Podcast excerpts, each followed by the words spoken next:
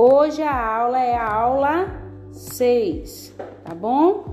Nós já estamos na aula 6, operador de caixa.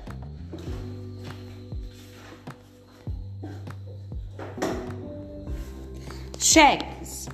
Cheque é uma ordem de pagamento à vista.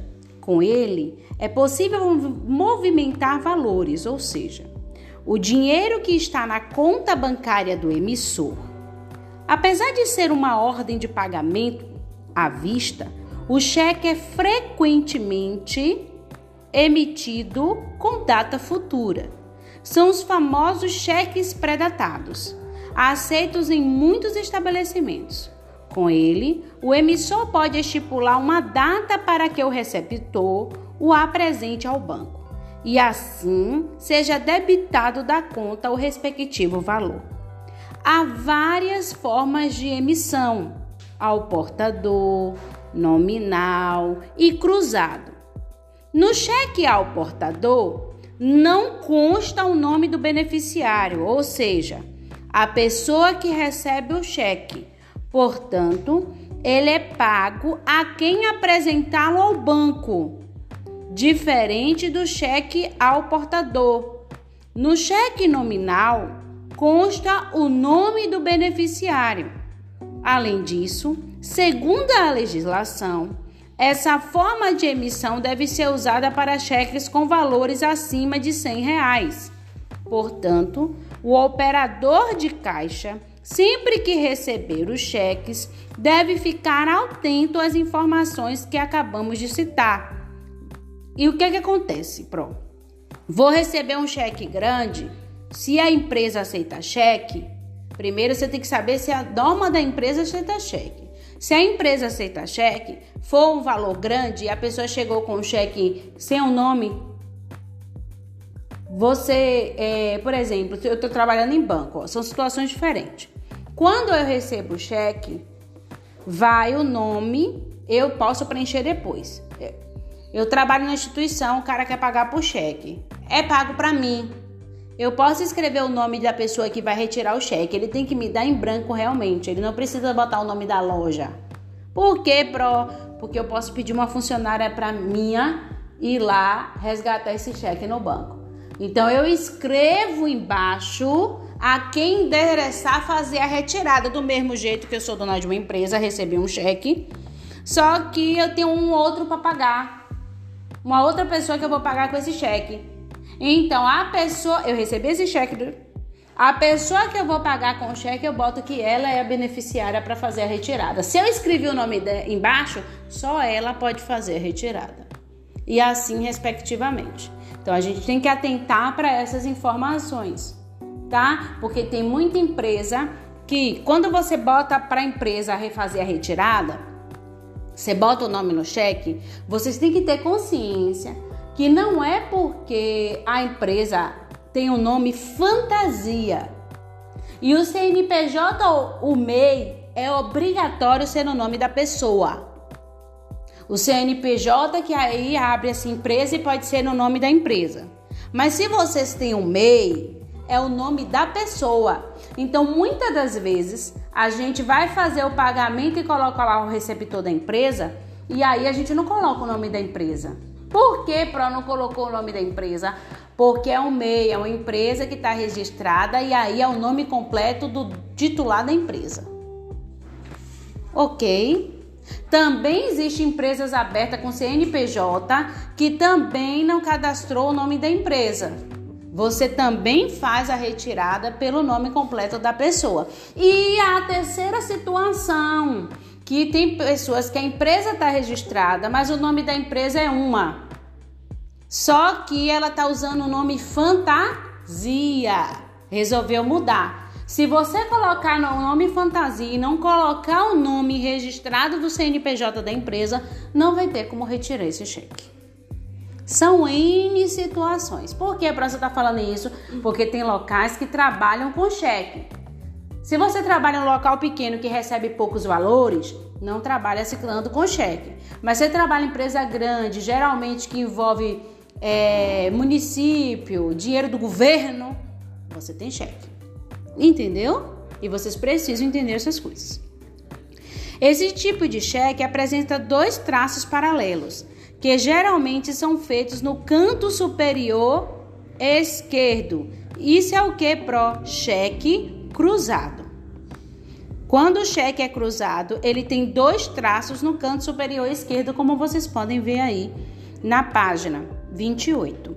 Do mesmo, se for emitido dessa forma, não pode ser descontado, somente depositado.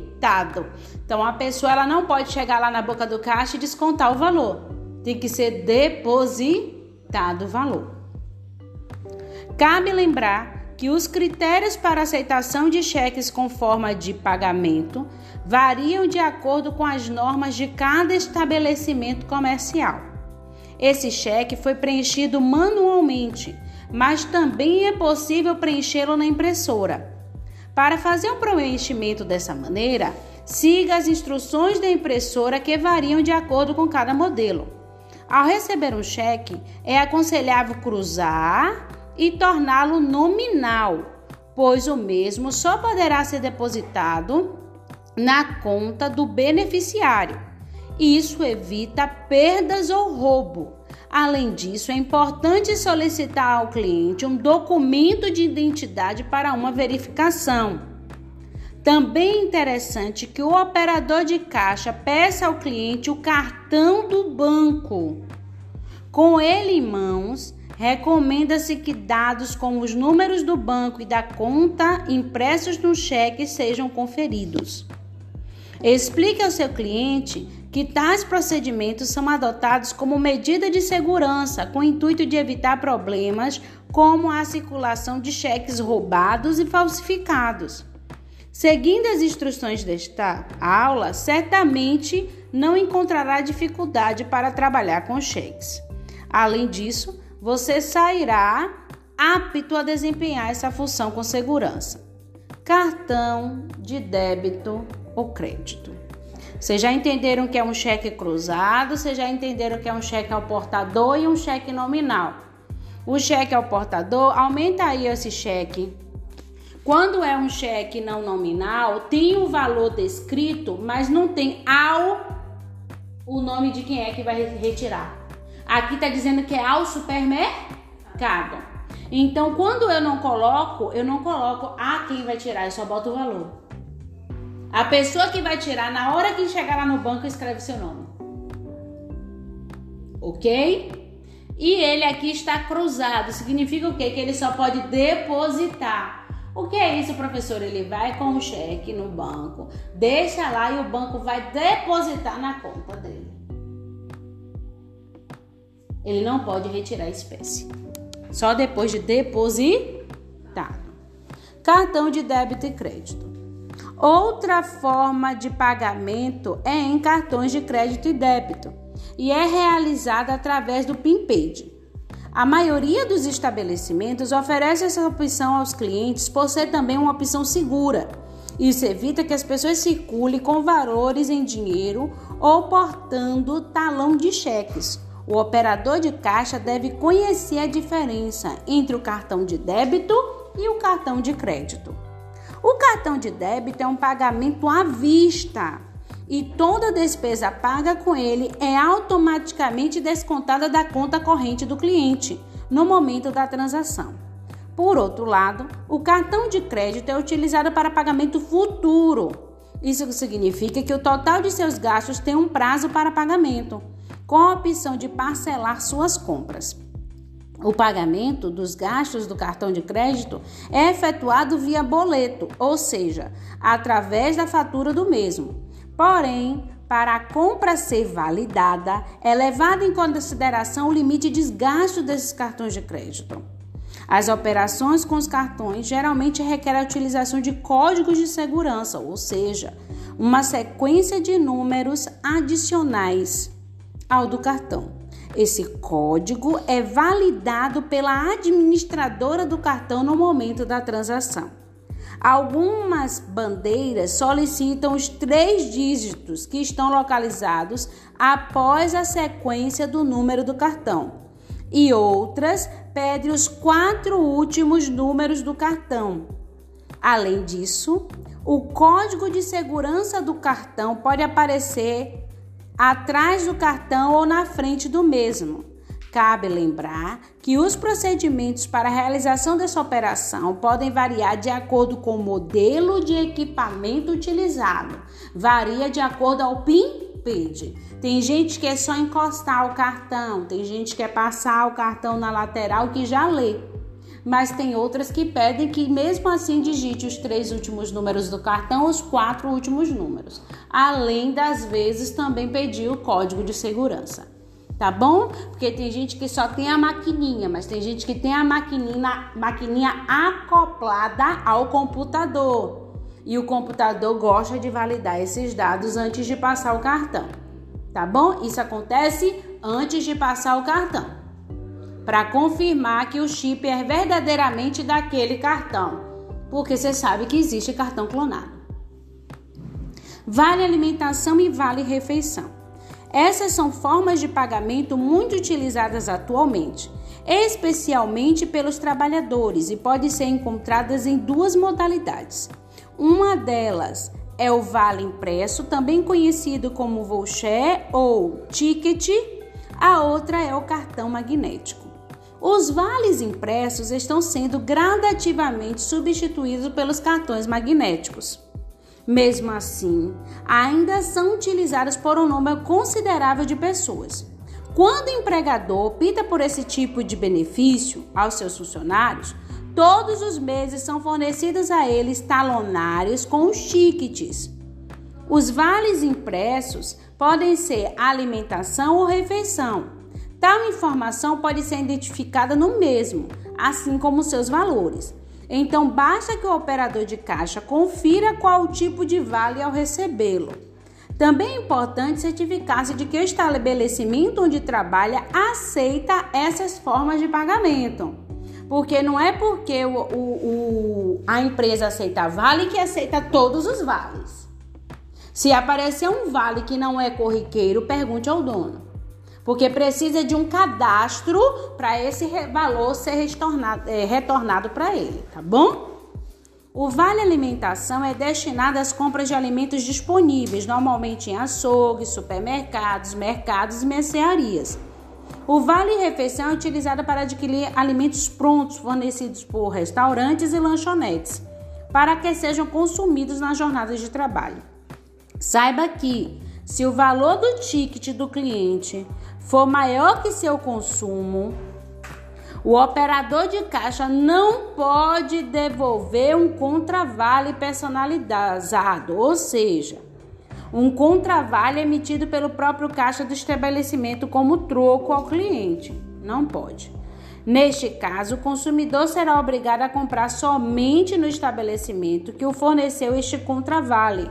Isso não é uma prática aceitável pois é considerada uma transgressão a artigos do Código de Defesa do Consumidor.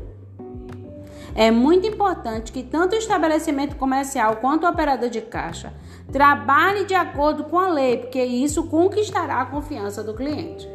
Ele tem um ticket, que não é um cartão, por isso que não é tão utilizado hoje. Você não tem como devolver e dizer falta ainda, volta aqui para buscar mais 30 depois, não. É diferente do cartão alimentação. No caso, tem um valor, né? Aí... No ticket. Isso. Você não pode simplesmente. Você me deu um papelzinho de 50 conto. Faltou 10. Eu vou fazer o que com você? Vou dar outro papelzinho assinado. Vem cá depois comprar 10? Aí aqueles 10 reais que fica, fica. Ele tem que comprar. Ele tem que comprar. Tem que comprar. Agora sim, é do meu bairro. É um mercadinho de bairro. É diferente. A pessoa mora ali é diferente, mas isso é contra a lei. Ok? Por isso que não é mais utilizado o ticket, porque dava muita confusão. Tá bom? Pessoas falsificavam papezinhos para dizer que ainda tinha. O cartão alimentação foi criado especialmente para a compra de alimentos. Por essa razão, é aceito em supermercados, açougues, mercearias e similares quando o cartão refeição ele é aceito somente para pagamento de despesas em restaurantes, lanchonetes e outros estabelecimentos e segmentos. Então, por favor, Pare de chamar cartão alimentação de vale refeição, porque é o cartão que é só refeição, você não compra em supermercado, você só compra em restaurante, em lanchonete, tá bom? É, cabe ressaltar que os cartões de alimentação e refeição são nominais e intransferíveis e neles consta o nome do beneficiário e da empresa. Eles oferecem segurança aos usuários, pois é necessário o uso de senha para efetuar o pagamento. Para receber a forma de pagamento, siga as instruções do PinPaid do local em que for trabalhar, porque existem vários modelos. Você já sabe que PinPaid é máquina de cartão. Saiba que pode ocorrer do valor da compra ser maior que o valor do saldo disponível do cartão alimentação. Nesse caso, o cliente pode complementar o pagamento através de outra forma a seu critério, seja em dinheiro, seja em cartão de crédito e assim respectivamente. Agora, vamos para a atividade.